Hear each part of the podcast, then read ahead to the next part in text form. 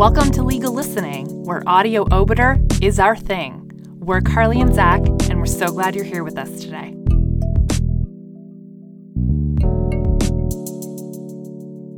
Today, we're bringing you a special bonus episode brought to you in collaboration with the folks over at the Legal Writers Collective. Go on and check them out on our website or at legalwriterscollective.com. Hope you enjoy. Hi there. Welcome to Legal Listening, where audio obiter is our thing. My name's Zach, and today I'll be reading a short Ontario Court of Appeal decision, The Queen in Pascal. Before I begin this decision, I would like to offer a content warning to our listeners. This particular case deals with sexual assault causing bodily harm. Viewer discretion is advised.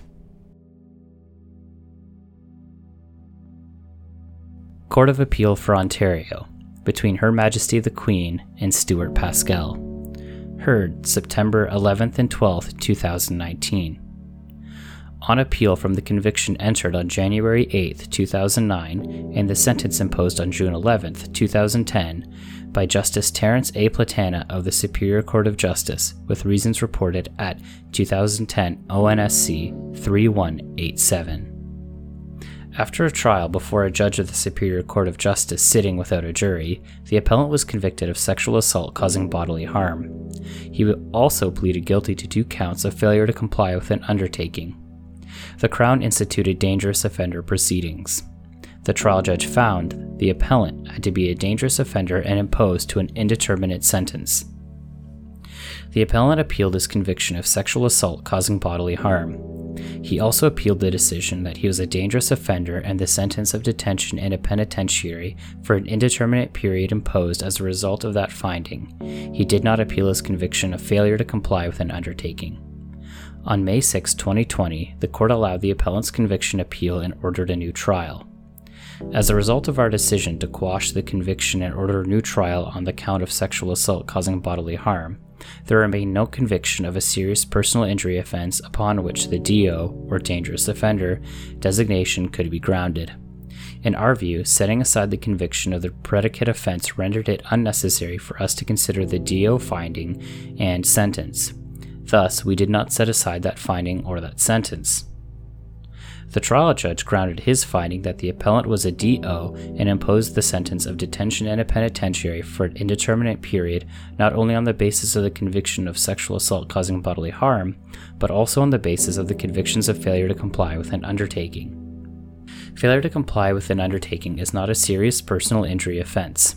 It cannot serve as a predicate offense for finding that an accused is a DO, nor can it be a lawful basis upon which to impose an indeterminate sentence to the extent the sentence imposed was made applicable to the convictions of failure to comply with an undertaking, the sentence was unlawful.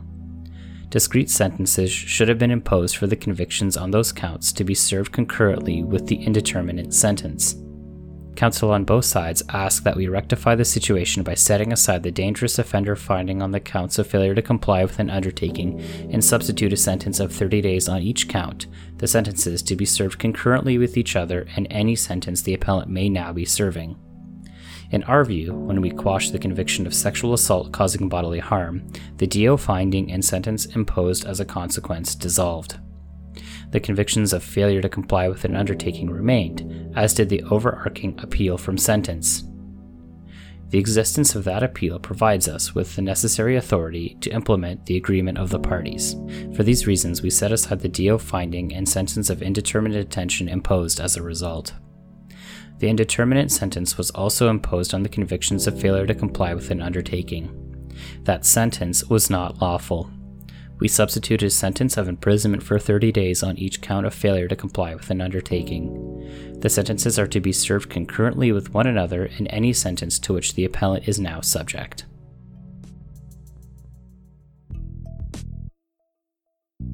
Legal Listening is founded by Zach Battiston and Carly Lyons. Hosted by Zach Battiston, Carly Lyons, and you, our listeners. Executive produced by Zach Battiston, Carly Lyons, and Anthony Radamile. Audio engineering by Anthony Radamile. Graphic design by Julie Lundy at julielundyart.com. Music by Matt Radamile at radandkel.com. We're always open to ideas, suggestions, and of course, guest readers. Check us out at Legal Listening on Twitter and at legallistening.com. We'll talk to you next time.